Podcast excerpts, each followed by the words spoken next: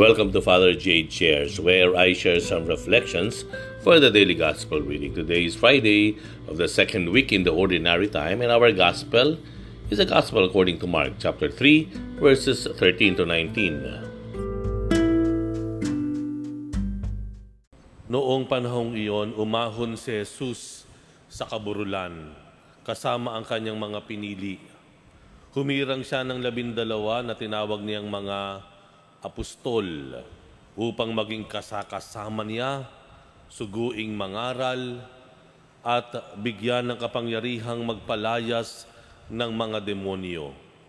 Ito ang labindalawang hinirang niya. Si Simon na tinagurian niya ng Pedro, si Santiago, at si Juan na mga anak ni Zebedeo. Sila'y tinugurian niyang Boanerges, na ibig sabihin mapupusok, sina Andres, Felipe, Bartolome, Mateo, Santiago na anak ni Alfeo at Tadeo, si Simon na makabayan at si Judas Iscariote na siyang nagkanulo sa kanya. Marami na po tayong narinig kung ano ang ating tungkulin bilang mga Kristiyano samut-sari marahil, iba-iba. Hayaan ninyo na bigyan din natin yung tatlo no, malilinaw na inaasahan sa atin bilang mga Kristiyano. Una, kung makikita natin sa Ebanghelyo, kung papaano tinawag ni Jesus ang labing dalawa, mayroon siyang ibinigay na tatlong galaw. Tatlo. Una, ang sabi dito, pumili siya na tinawag niya mga apostol upang maging kasakasama niya. Kasakasama niya. Ang unang inaasahan ng Diyos sa atin ay tayo ay magbigay ng oras na kasama siya. Manatili sa Kanya, marahil makinig sa Kanya, pagmasdan siya. Kasakasama niya. Yun palang unang hiling sa atin. To be with God. To stay and dwell with Him. Para tayong mga bata, no? na mga bata tayo nung tayo ay isinilang sa mundo at nagsimulang maglakad, ang laging sabi lang sa, sinasabi lang sa atin ng ating mga magulang, alika, dito ka, kumapit ka sa akin, kumapit ka sa palda ko, sa pantalong ko. Kasakasama lang. Bubuhatin tayo kung saan sila pupunta, dadalhin tayo, hindi po pwede tayong iwan, laging kasakasama tayo. At kung aalis sila, at nakita natin na sila ay aalis, iiyak tayo. Bakit? Ang sabi natin, sama, sama, sama ko mama, sama ko papa. Ang unang inaasahan sa atin ng Diyos ay sumama lang tayo sa Kanya. Ibig sabihin, magdasal. Kausapin siya, makinig sa Kanya sa pamamagitan ng salita ng Diyos magbigay ng sandali para manahimik, magnilay, sumama lang sa Kanya. Pangalawa na inaasahan natin sa Diyos ay makikita natin doon sa ikalawa na sinabi ng Panginoon. Ano ang sabi dito?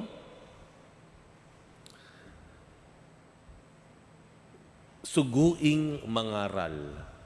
Suguing mangaral Ibig sabihin po, maliban sa pagsama sa Kanya, pagdarasal, maliban sa pakikinig ng salita ng Diyos, maliban sa paglalaan ng sandali para tayo ay manahimik, magnilay sa simbahan o sa adoration chapel, sa ating kwarto, sa ating kama, mayroon tayong obligasyon.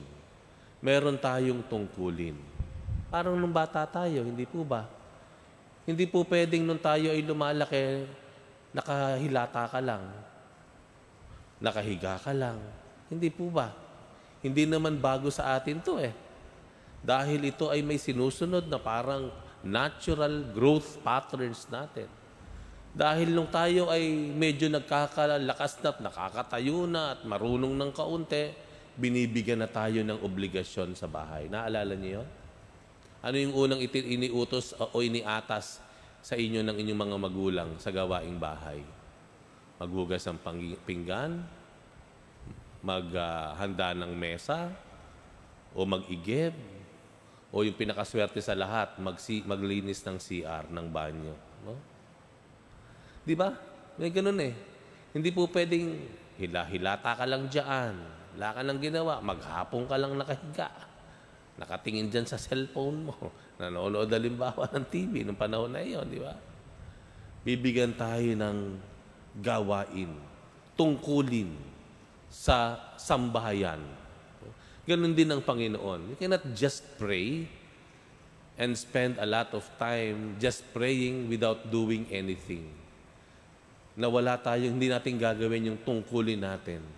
Tungkuling maglingkod sa pamayanan, tungkuling magpaalala sa mga kaibigan na tila nagugulumihanan o napapalayo ng landas, magsalita o bahagi ang salita ng Diyos, umalalay, dumamay.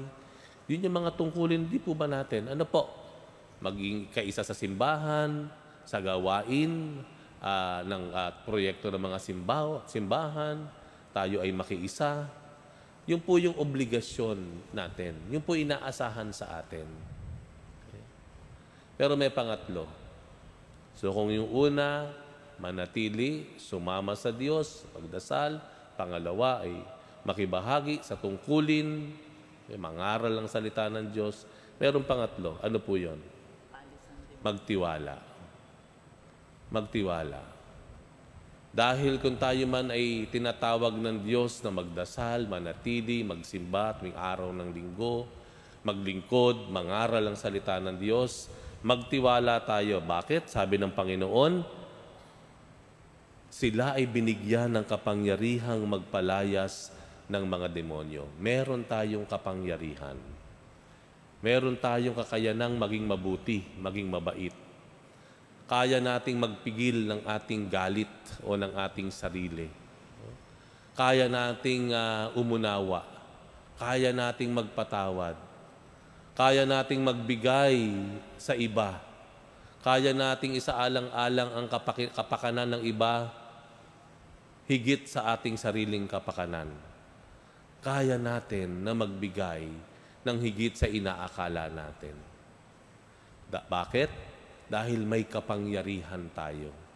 Kaya nating talunin ang demonyo. Kaya nating pangibabawan ang masama. Kaya nating magapi ang puwersa ng pagkamakasarili, ng pagkaingit, ng galit, kaya natin itong lampasan dahil mayroon tayong kapangyarihan. Sumama tayo sa Diyos, mangaral tayo, at tanggapin natin ang kapangyarihan na ibinigay ng Diyos sa atin.